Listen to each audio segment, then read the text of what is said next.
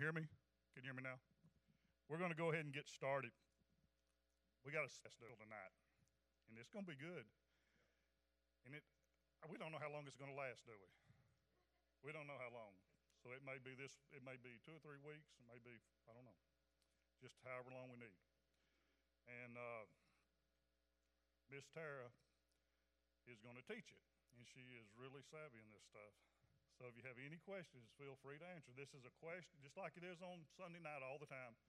If you have any questions, you can ask her, and uh, she'll be glad to do her best to answer them. So we're going to start off in a word prayer. Father, I come to you in the name of Jesus and Lord. I just ask you, Lord, just to send your spirit. I, I know your spirit is here. And Father, I just pray that you would just help us just to release the spirit that's in us, Lord, the Holy Spirit. Father, I come against any uh, spirit that comes against your word tonight. And Father, I come against any denominational spirit, any religious spirit. And I ask you, Lord, just to prepare our hearts to receive exactly what you would have us to receive, Lord, and then to apply it to our lives. And Father, I just pray for Tarah that you would just anoint her with a special anointing. And Father, just pour your spirit out upon her, fill her with your spirit from the top of her head to the bottom of her feet, Lord. And just give her the boldness and just put your words through her mouth, Lord, that she speaks to us and help us to receive everything you have for us. Lord, I just pray these things in the name of Jesus. Amen.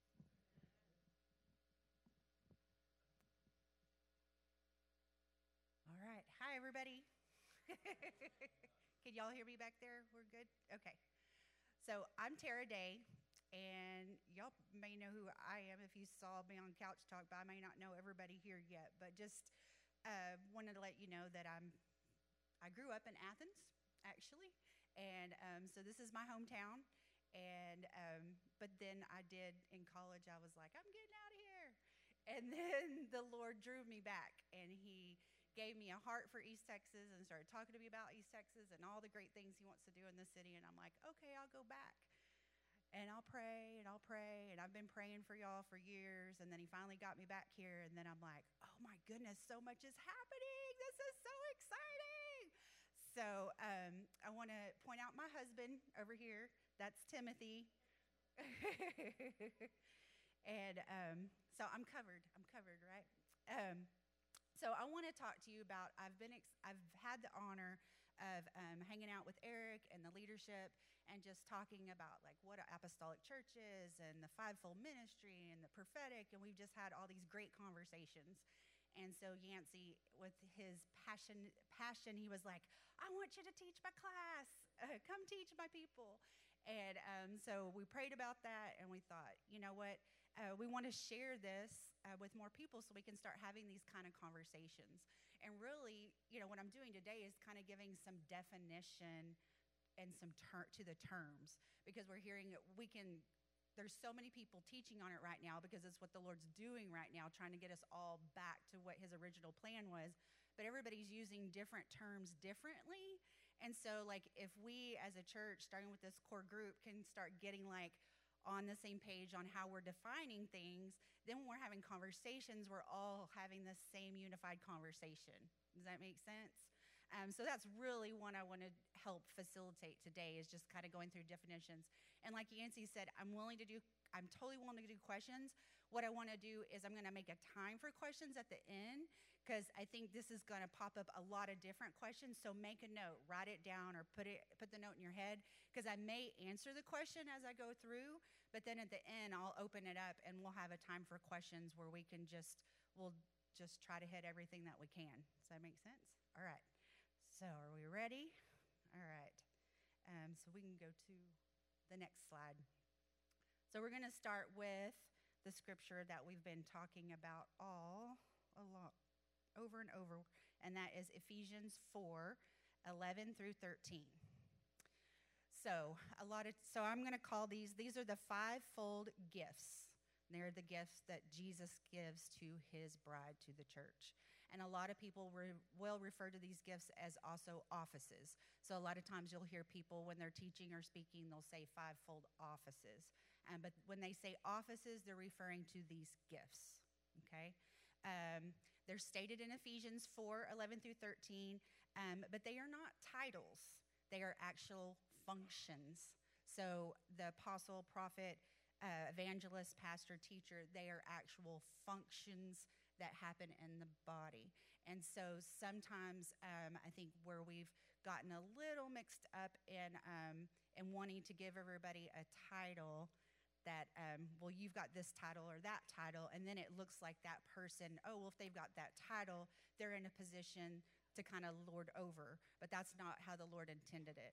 Um, these, uh, these offices or functions were made to serve his body so that the body could do what it needs to do. So the saints. So that's why I will keep calling them functions rather than titles so that we're clear in our mind that this isn't, this isn't lifting someone into a title.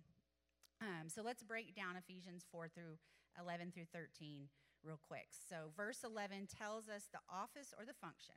So, he gave some apostles, some prophets, some evangelists, and some pastors and teachers. Verse 12 tells us the reason for the gifts it's for perfecting of the saints, for the work of the ministry, for the edifying of the body of Christ. And then verse 13 tells us the goal of these functions when they work together. So, this is what they're trying to do when they work together. This is what they're supposed to be doing. They're supposed to, till we all come into the unity of the faith. So, these functions are supposed to bring us into unity of faith, into the knowledge of the Son of God, and into a perfect man, into the measure and stature and fullness of Christ. So, that is their goal. Um, so, let's go to the next slide. So I kind of broke it out separately here, which is basically the same thing. There are five uh, gifts for three purposes, and they're providing four results. So you've got the five functioning gifts the apostle, prophets, evangelists, pastors, teachers for three purposes. And those three purposes are one, to perfect the saints. So let's stop there for a minute and let's just define what perfecting is. Okay, so perfecting means to complete furnishing, equipping. So, to equip the saints, you'll see that same word put in there for perfecting, equipping the saints. And that means to completely furnish them, complete them. Um, for the work of the ministry is number two.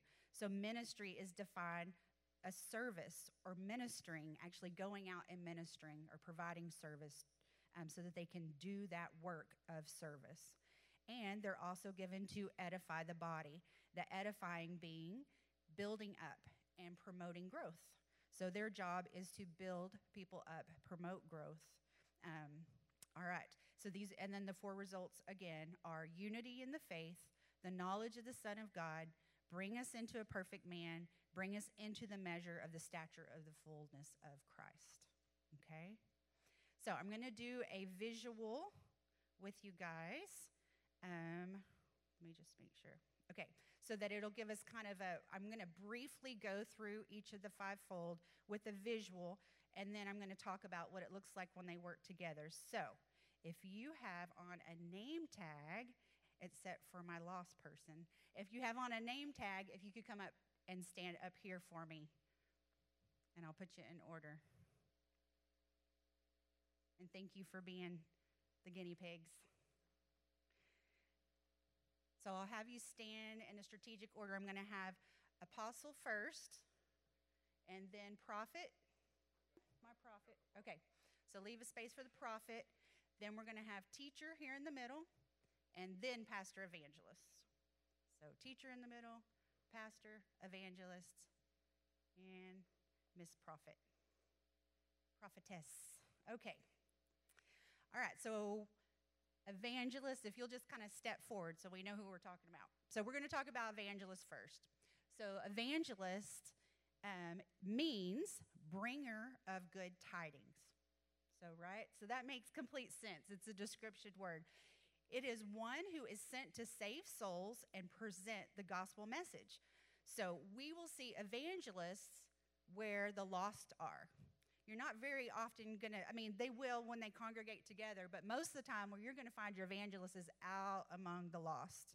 Um, they are not, that's, you know, part of that, as you can see in 1 Corinthians 12 28, they aren't listed in the order of the church. That is because they're out saving the lost, they're out sharing the gospel. Um, there are certain marks of an evangelist. And a mark of an evangelist is that they, there will be constant salvations happening around them, and healing and miracles will be happening. Um, they have an ability, an innate ability to touch hardened hearts with God's love for them to receive salvation. They are also found in the midst of environments that breed sin. So you'll see they are like, they are drawn to places that um, where the enemy's kind of got a stronghold and they're like they're going in there and doing missions and they're speaking and they just have this this supernatural anointing to to see the lost to speak what needs to be spoken to bring healing and deliverance. Um, the word evangelist is only used three times in scripture though which i thought was interesting. Um, and I want to give you some examples of an evangelist. An evangelist in the New Testament scriptures would be Stephen or Philip. They were evangelists. And some that you might know today would be Todd White. He's a healing evangelist. So you can see he goes in with healing and deliverance, and that, that breaks the person's heart hardest off their heart, and then he moves in with salvation. Um, another person is Sean Feucht. He's going into places that other people, he's having this favor to go into places other people weren't having favor, and all these salvations, and people are throwing drugs on the stage. That's an evangelist. That's that anointing that's on that evangelist. Um, okay, so my evangelist, let me go over to my other page here. Sorry.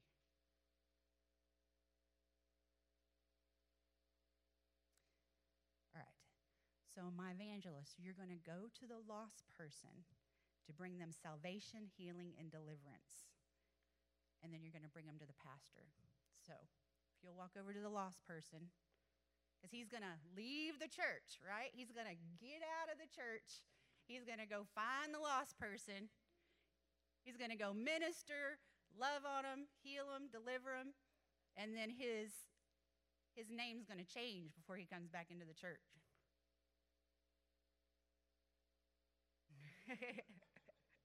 Are you able to get it open?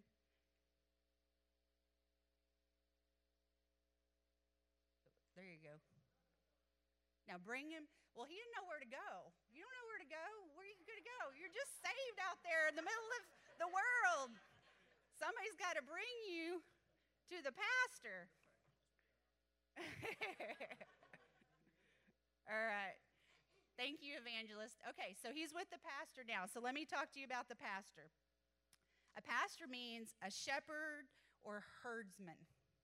The word pastor is only used one time in Scripture, yet we have made it the primary function today. Pastors are nurturers, and they lay down their lives for the flock. They are healers of the broken, and they are given oversight to make sure the needs of people are being met. Just like herdsmen, there are also they are also under shepherds or pastors in almost every body of believers. So the pastor is not just the one up here. There's pastors all through you. Think about your small group leaders. Think about the person that you feel the most loved and endeared by. Um, they uh, may not always be recognized, but they are actively meeting needs and ministering healing to others. Pastors are most effective one on one and at modeling Christ. So, just like what Eric talked about this morning about modeling that gentleness, they model that gentleness.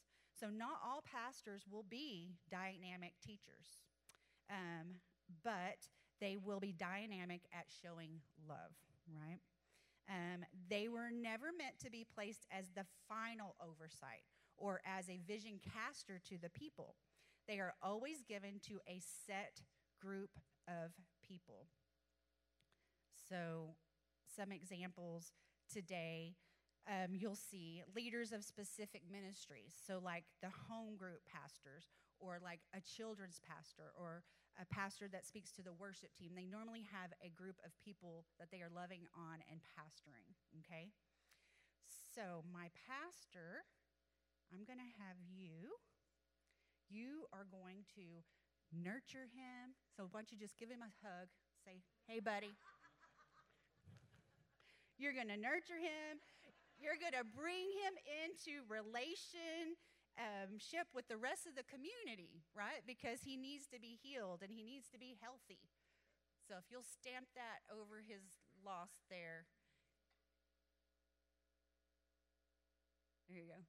Because now he's he's been loved on, he's been healed, he's been seen, he gets to be part of community. And then the pastor's going to take him over here to the teacher. So can you pass him on to the teacher? Now, I want y'all to know it's not this linearly, right? Like they're all working together, but this gives us an illustration, right, to help us understand. So the teacher means one fitted to teach, master or doctor. The office of the teacher is one that stirs others to know truth. It is more than just explaining, it carries an anointing that brings change. Um, teachers love truth and love to study. So if you see someone that's constantly reading books, constantly like, let me tell you what I learned, let me tell you, let me tell me, there, look what I just, you know, that might be a teacher because they are just constantly looking for that truth and studying, um, and they're finding they're avid readers. They um, study topics in multiple ways. They are genuinely scribes and historians. Um, they expand on what the apostles release and what the prophets speak. So an apostle or prophet can apostle can come with a vision, or the prophet may speak a word, but that teacher is like, let me see where that's at in the Bible. Let me look it up. Let me bring that into fullness. Let me teach on that. Let me help everybody grasp that word and run with that vision. Um, uh, they teach line upon line. They carry a divine supernatural ability to impart knowledge above the natural way of doing. So it's different. A person that is in the function of the teacher in the fivefold, it's like when they speak, you like get it in a way that before you had been reading it, reading it with your natural mind, but then when they come in and the way they teach it, it's like you just all of a sudden you you get it when you didn't get it before. True teachers will never teach doctrinal error. They are very, very sensitive to that. Um, but they will always study in depth before they give new insight. Um, they are in office with the main thrust to study and give away what they have learned. Teachers explain things from many different angles so that the person is sure to understand. So, a couple of New Testament scriptures um, Paul calls himself a Jamer, um, he calls Timothy a teacher. And then James, the book of James, he goes deeply into the responsibility. Don't take teaching lightly. You will be held responsible and accountable for what you teach. Okay? Um, a couple of them that came to my mind that are naturally nationally recognized. I'm sure you guys can think of a bunch of them. One is Beth Moore. I don't know about I, I don't know, but every woman I know has gone through a Beth Moore study. so she has a way of pulling the scriptures out and teaching in the scriptures in such a way that you get it, right? And then Francis Chan is another um, teacher that I think about the way he just, he is very big on no doctrinal error and he's very um, astute to making sure that he is teaching um, the doctrine correctly. So those were two that came to me. So, teacher, what you're going to do is um, you are going to continue in the discipling so that he co- becomes a full disciple of Jesus Christ. He's not just healed, he actually knows Jesus and is a disciple and walking in the knowledge of Christ.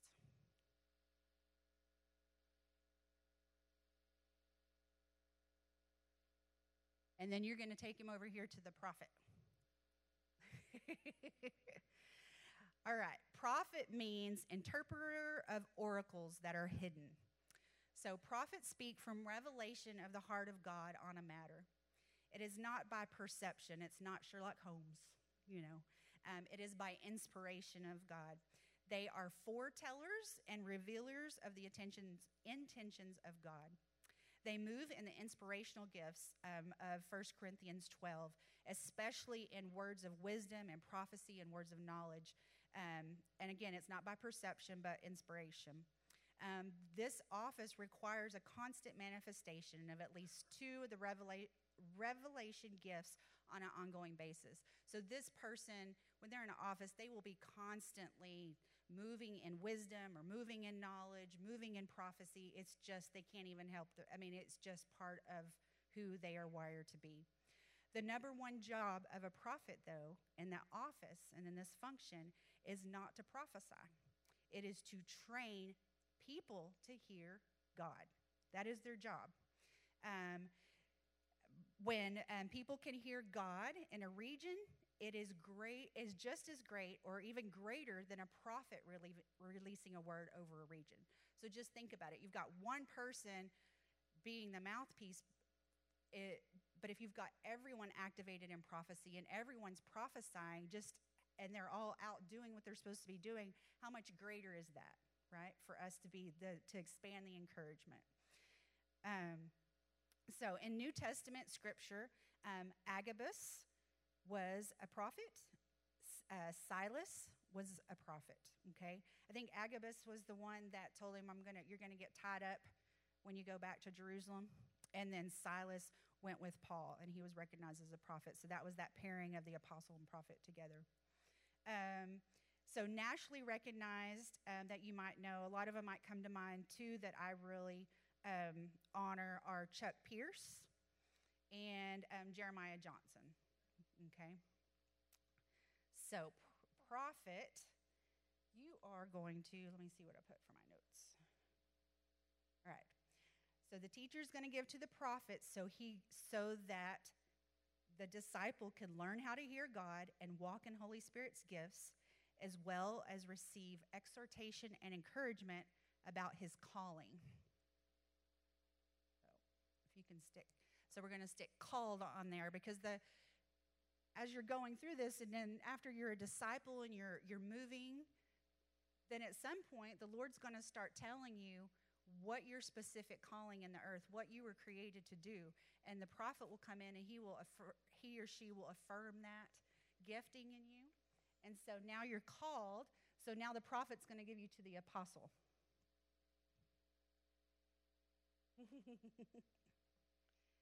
All right. So apostle means one who is sent, right? But we're going to talk about um, the apostle in the function, in this fivefold function. So they see the giftings in people and have the ability to bring out those giftings.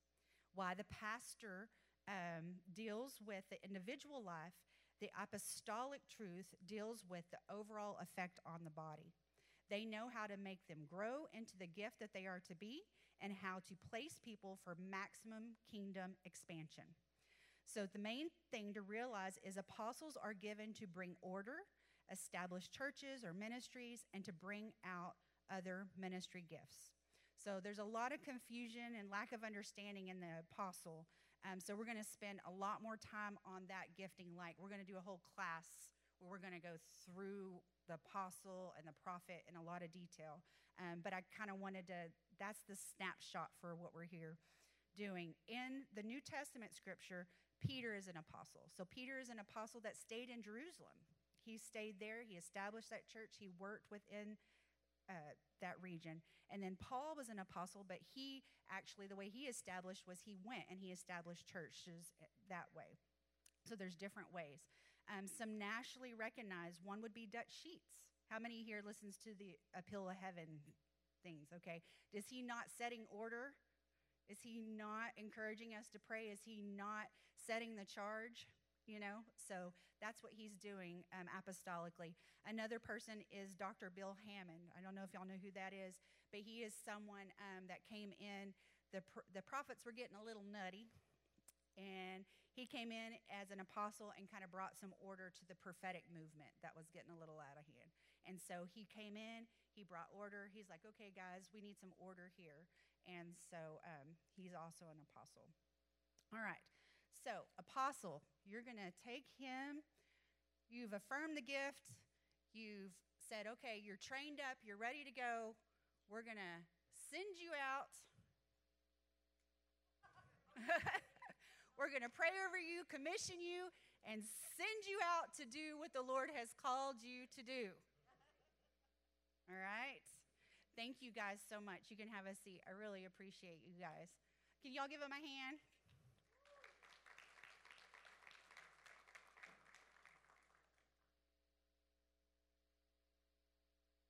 I really like that visual because it kind of helps us get like how do they all work together and, and why are they all needed and and what does this like look like like really look like for um, for this. Um, let me go back to my notes here. Um, so, all right. So, do we see the importance of why they need to work together, right? And does it make sense for them to all be separate? they need to work together for the sake of the lost, for the sake of the saints. Um, so, this is something that, you know, that we need to think about. What happens when a person gets stuck at the pastor teacher but doesn't ever go further? Let's think about that for a minute. They get stuck there. They are super, super loved. They are super, super nourished and they are very discipled. But they kind of become a fat sheep because they don't know what they're called to do, and they're certainly not sent out to go do it. They're just like, yum, yum, yum, this is good stuff.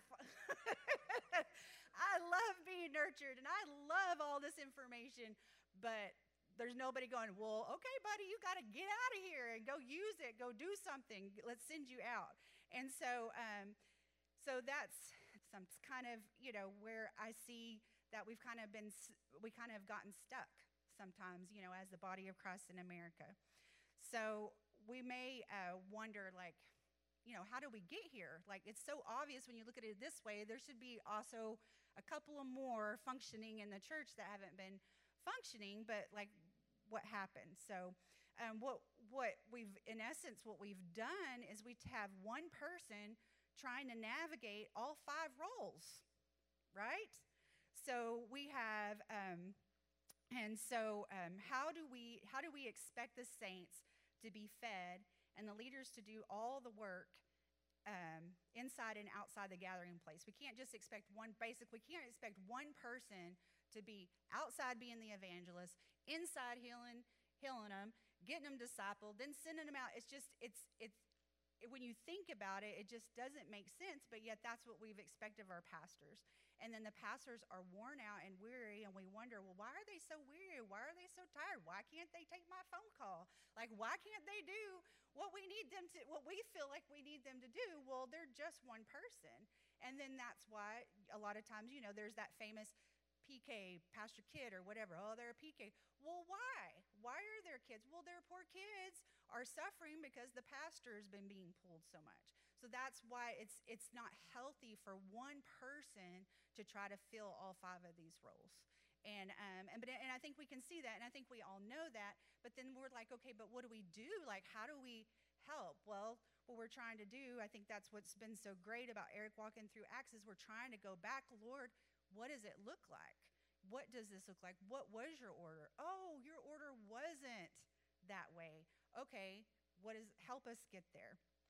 Um, so there is a uh, let's see. All right. So what that is called when it's one pastor is it, it is called a church, but it's not necessarily kingdom, right? It's not biblical. It is what we defined as church, but when we think about it as the fivefold, we start thinking from more of a kingdom perspective, right? Um, there is a book that I, um, I put on there, suggested reading. It's called The Apostolic Church Arising, and it's written by Chuck, which is um, a prophet that's apostolic, and then Robert, which is a teacher.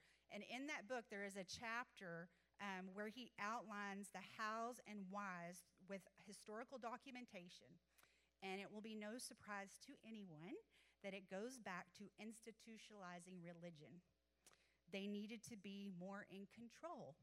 They had all these house churches everywhere, blowing up everywhere. There was a house church, a house church, a house church, and they're like, how do we control this? And so within that control is where these things got set up. So it's really interesting if you've got that bug where you're an avid reader or if you just like really want to dive more into like how did we get there. That's a great book to read um, to kind of see that. So, all right, let me check my time. Uh, all right, I'm going to take your questions now. and if I can't answer them, then I'll write them down, and maybe next week I'll answer them. I'll come back in and answer them, or Yancy may be able to answer them, or Eric might be able to ha- help me answer them. But we, I want to know your questions so I kind of know how this is sitting with you guys. Like, how is this? Is did this like make your mind go, "Wow, I didn't think about that," or were you like, "Yeah, I kind of knew that," you know? Like, so give me some feedback. Who's going to be brave and ask the first question? All right. said that um, prophecy is not uh, perception, but can it be an impression? So, when a, the difference between perception and inspiration is uh, prophecy is you're getting the heart of God for someone. And so maybe that might be triggered by something you see, something that's going on, but it always has to be filtered back through the heart of God. Um, what can happen with that gift, um, because there's always a counterfeit, you know, Satan's not creative. He just took what was created and twisted it. So what he's done on the other side is made it more of a um, judgmental type of fortune telling, kind of looking and perceiving and pulling from the person. Does that make sense? Rather than going to God and saying, I'm seeing this on this person or I'm seeing that Lord, is that something you want to speak to them about? Is that something you want? And then it will inevitably come out more encouraging, exhorting. It'll come out in a different way than judgmental and picking up and per- perceiving things that might just be something in your heart that you don't like. Does that make sense? Does that answer your question? Okay. And we'll do, um, we'll see where all this goes, but I, but um, it is on the plan at some point to have a prophecy class and the difference between the gift of prophecy and the, the prophet the, the prophet in romans and then the office of a prophet those are three different things okay everybody can flow in the gift of prophecy from the holy spirit if you've got holy spirit you can flow and should flow in prophecy and we'll talk about that and the parameters and how to activate that any other questions?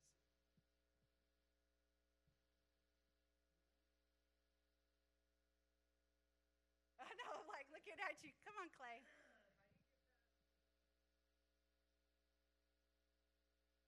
How do you get past people thinking you're crazy? Relationship. Right. You you've got to be bold, but I'm I, there is a relational aspect that we are missing that the Hebrews had.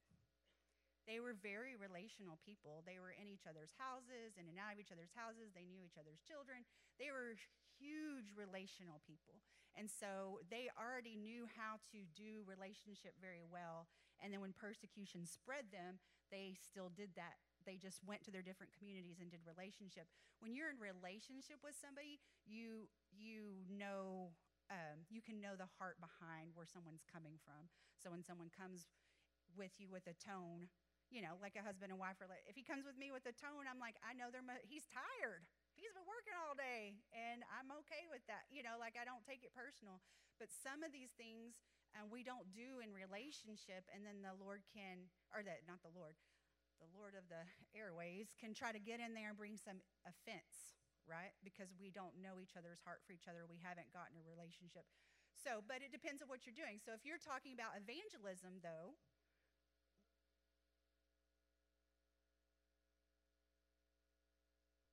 right. Right. Someone doesn't believe in the gifts, you've got to use that gentleness, you know, and kindness, but not give in to fear of man okay? Because who else is going to show them how to do it? Right. Sometimes you don't know what you don't know, right? Sometimes, I mean, I'll think I'm not hungry, and then I go sit down at the Mexican restaurant and I start eating chips.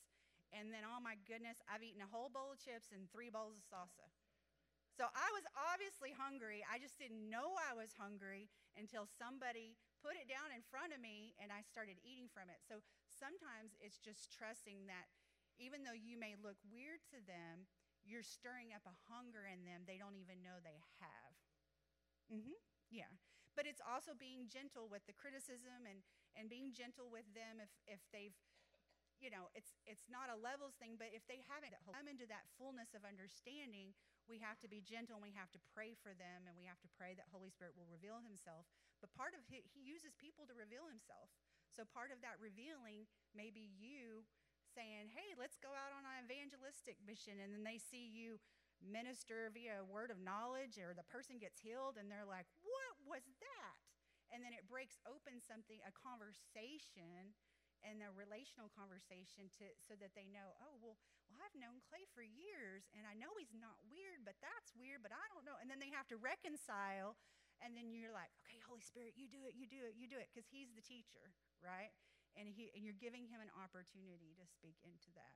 And with with evangelism, you should be weird. You should be really weird. And they want weird because what we've had, what you can look at the culture. Um, a lot of the culture is moving to New Age. Why? They know there's a spiritual element that's missing, and they're not finding it in the church. But they're finding it with these with this thing over here. But they're like, I know that's wrong. I know that's borderline. But there's something missing. But then they're like, well, you know. And so we're losing a lot of um, we're losing a lot of our generation to this borderline, this new age. It's new age, and if they keep going, it's a cult, right? But they're like, well, it's not a cult, so I'll sit over here and just. But it's like, but it's, but it, I believe it's because we're not doing what we're needing to do and move in the spiritual gifts. Because if you see the Holy Spirit, you won't want that spirit.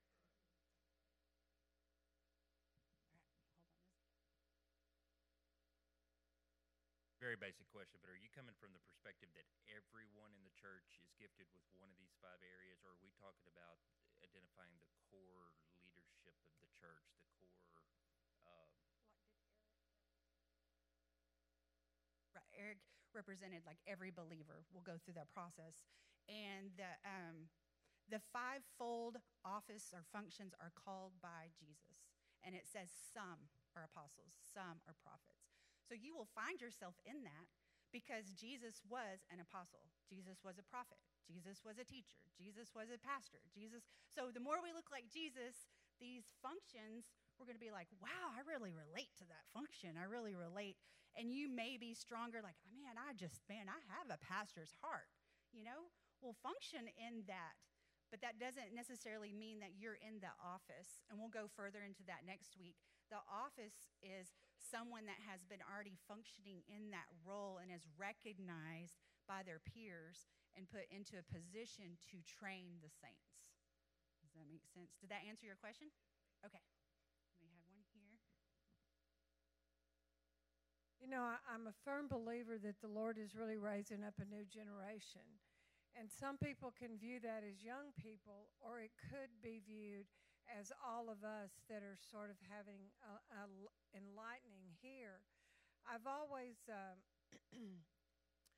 I don't know, somewhat rebelled against these gifting classes because I was always afraid that, um, you know, I just didn't want man to do it. I wanted to be, I've always been a spirit led woman. But what's crazy is that what you resist still persists and it keeps coming around.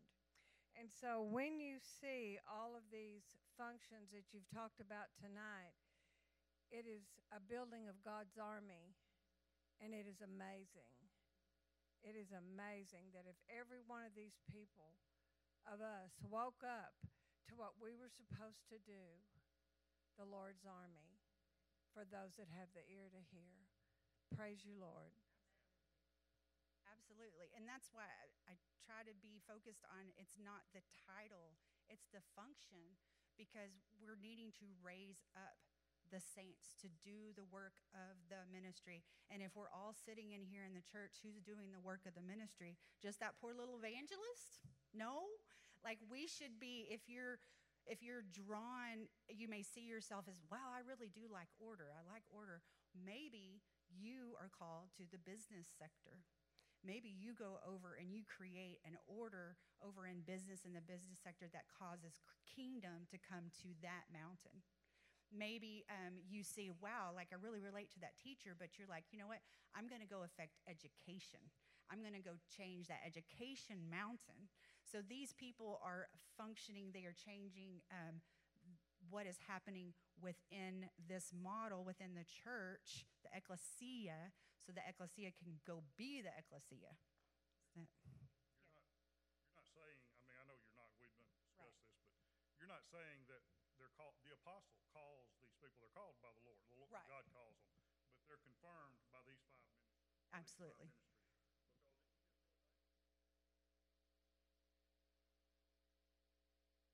Right.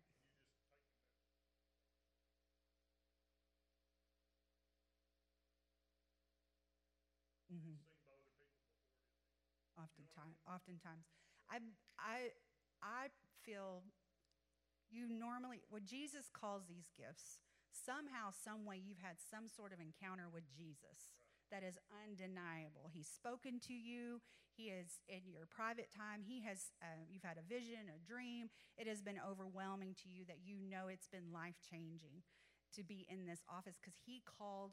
He's he knows who will go through, maybe not just called, you actually go through a crushing before you're sent. So he knows who's going to, that when you're called, you're going to have to go through quite a process before you're into, you get to be put and trusted over his people. And so you don't just get to put yourself in an office, it will always be um, confirmed by those around you um, those that are doing life and those are in relationship and those are in the body with you. Okay. Tara, did you have? Well, you kind of answered it earlier a little bit, but um, I didn't grow up with all of the fivefold ministries. And so when you go through this list, I'm like, well, I relate on some level to all of them, but I want to be useful in the church. So I'm kind of here wondering, well, what's my primary gifting and how do I develop that so that way I can be useful for the church? So there's lots of different giftings. So so these are are the offices, and what we're talking about are these functions that are set in place um, to help the um, body be healthy. But if you'll see in Romans 12, there are also motivational gifts.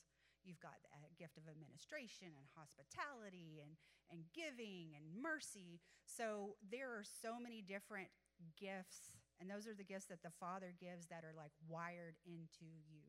So when you start working in where your natural gift set is, it starts opening that up and he shows you more and more. And as you press into him, like, okay, Lord, I'm you do the thing that's in front of you, you be faithful with what's in front of you.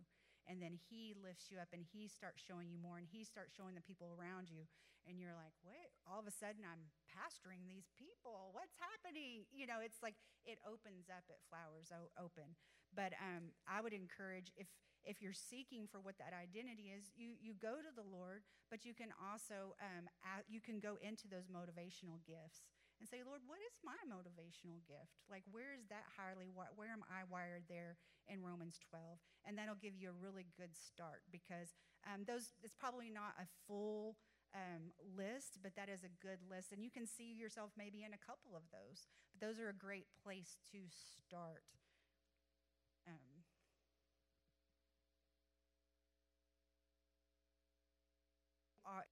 a difference between the gift and your calling.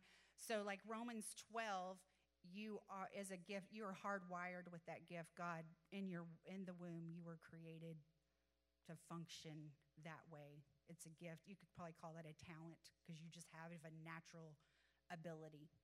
Um, a calling, um, in my mind, and in my definition, and you may speak to this differently, but in my mind, the calling is when the uh, when the Lord. It's something that you have been purposed to do before the beginning of time, and you may not have known it. It was written in your book because we have books. Psalms 139 says, All the days of your life are written for you. And so we have a book in heaven. And so when we start asking the Lord and, and, and communing and, and or not communing, but like being more intimate with the Lord, all of a sudden we start fulfilling the things that are in our books.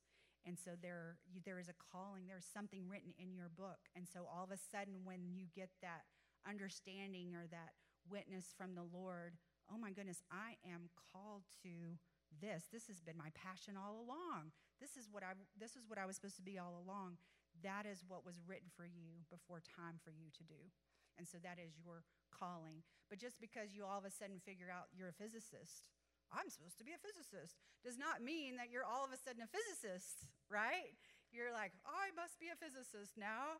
And th- but it's like, no, now you got to go to school. Now you got to go through all the process, and then you're able to be recognized as a physicist whenever you've gone through that process. And so I feel like that's that difference between being called and sent. And so, and that's like try to like within this that that you're being called but then once you're called then you start needing to purpose your mind to start to study to be approved just like paul told timothy study to show yourself approved. And then once you've studied then the lord will raise you up and those around you will start recognizing. And then that's when that apostle he he can see that gifting and calling and he'll he's part of that process of knowing when you're ready he's got that relationship with you and he's like yeah i see it go. We empower you to go. We bless you as a church. Go. We're behind you. Questions?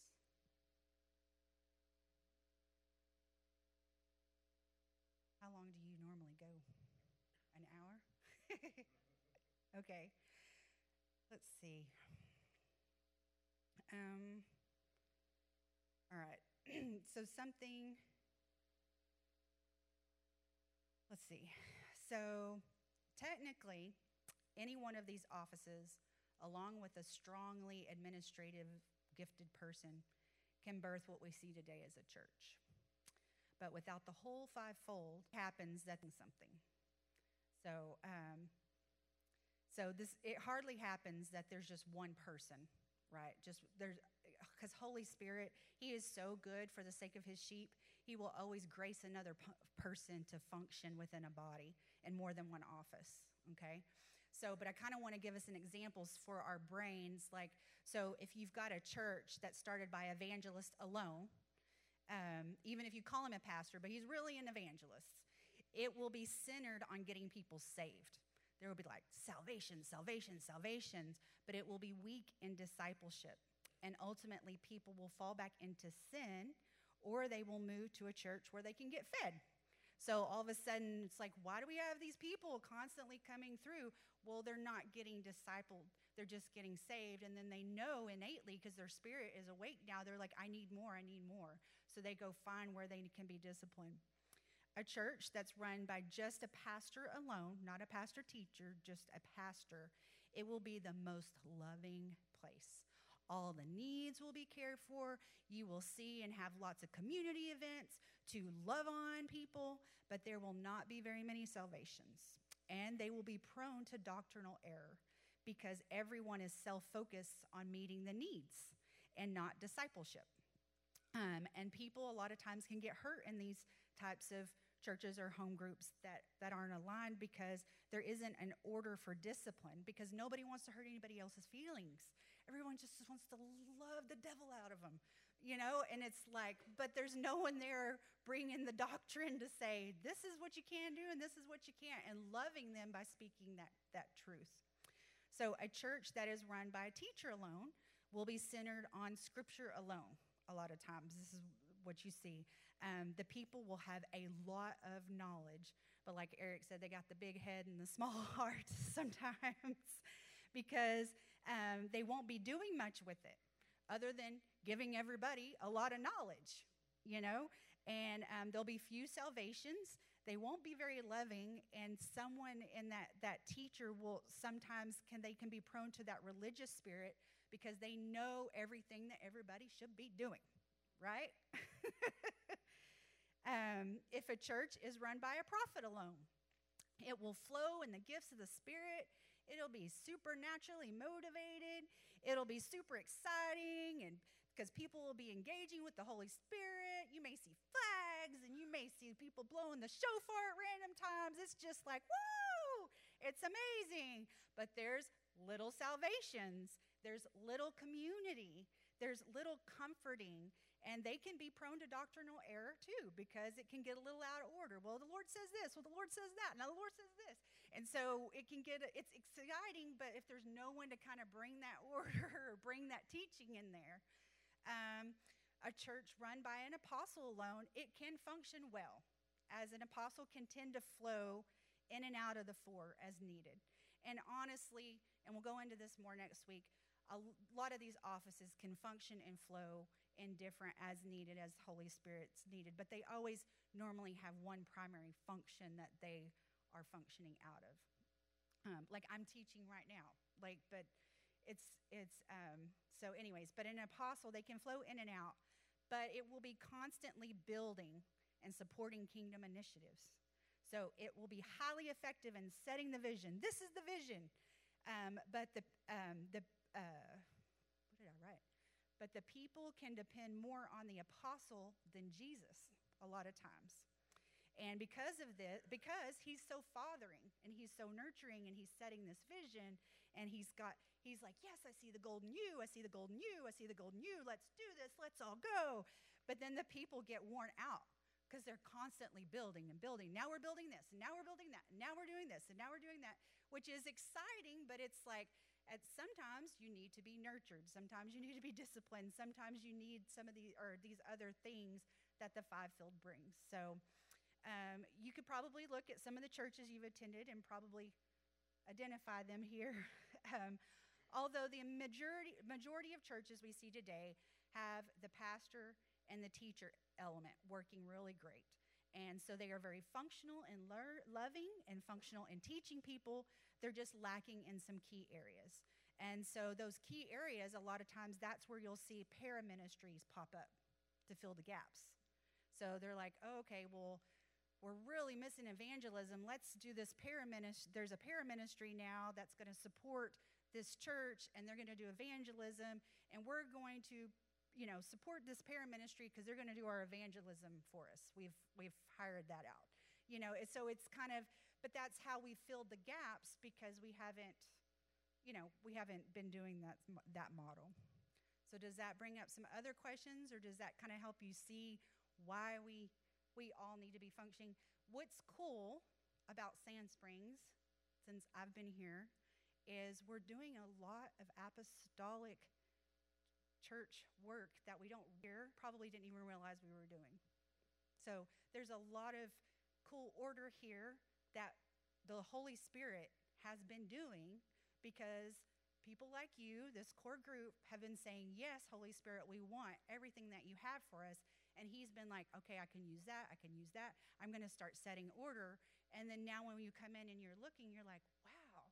And then I don't know if I don't know how long everybody's been here, but if you'll notice, there's been a shift, right? Like you started seeing miracles, you started seeing, you know, Holy Spirit moving, you started seeing more salvations, you started seeing, um, you know, the the resurrection, you know, that we had. Like those things are all coming at the pleasure of Holy Spirit. Because you guys are saying, we do want order, we do want what you have. We see that in Acts. Help us get there. And I'm going to tell you what's kind of interesting is the whole world has been reset. Okay? So we're all on the same playing field. When you look at all the different churches and things, this is being talked about now because this is what's on the Lord's heart to bring us back. We all got reset. I'm not saying it was the Lord, but we did. We all got reset, and we're all like sitting here going, What's the game plan? Right? And the Lord's like, It's what it's always been. I want my church to function this way. And um, one of the things when I was asking the Lord in 2020, I'm like, okay, everybody's saying there's this new thing coming, new thing, new thing, new thing, new thing. Lord, what is this new thing you're doing? And he was like, it's the it's an ancient thing. It was the original intent. That's where I'm taking you back. It's going to look new to this generation on the earth right now. It's not just the young generation. It's the all the generation that's alive right now is all get to be involved. And so this generation is the generation he has chosen to bring us back to that foundational so that his bride will look like a bride, pure and cleansed and holy for when he comes back. He's not coming back for a broken down bride. He's just not.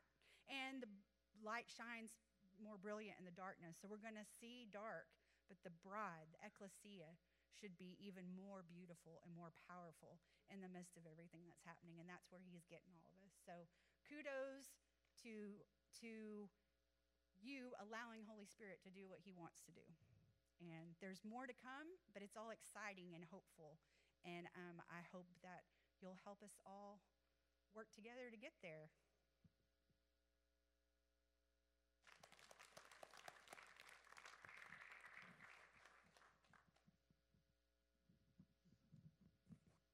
Okay, that good. That was really good. And I think it's, I'm going to close here in just a second. I think it's so important to understand that our national government doesn't work well out of order, and neither does the church government. The church government doesn't work well out of order. But this is really good. Anyway, all right, I'm going to close this, and then everybody can go home. Father, I come to you in the name of Jesus, Lord. We just thank you. We love you, Lord. We praise you. And again, we thank you for Tarah, Lord, for just sending her here to us. Lord, with the information that you've just downloaded in her, Lord, I just pray that uh, we would receive what you have for us again, Lord, as I prayed when we opened this, Lord, that you would just uh, help us to grow in your perfect plan, purpose, and will, just like you planned your church to grow. Lord, I see it. I see something new. Like Tarah said, I see something new happening, and it isn't new, it's new to me. And Father, we thank you for it. We love you for it. We, we just praise you for it. And we just ask you, Lord, just to keep our eyes and our hearts open to your word. Lord, we come again, we come against any spirit of division, any denominational spirit, any religious spirits. Lord, I pray that in each one here tonight, Lord, that you would cast that out. Uh, that you, we come against it. We want the truth of your word, Lord, and we just ask you just not only to download into Tarah, Lord, but download into all of us, Lord, your word. Just give us that unction, Lord, just to know what you want for us. And Father, I pray that as this week goes on until next Sunday when we come back, Lord, that you would just uh, enlighten us to the truth of this fivefold ministry and to the truth of the apostolic church, Lord, because we want to be the church that you want us to be. We want to be the church that was in the first century. Uh, Lord, we, that's what you created and you haven't changed it. And Father, we just thank you for it, Lord, and just put that unction in our heart, Lord, just to want that and to want what you want, Father. We love you, praise you, and give you the glory for it. In the name of Jesus, amen.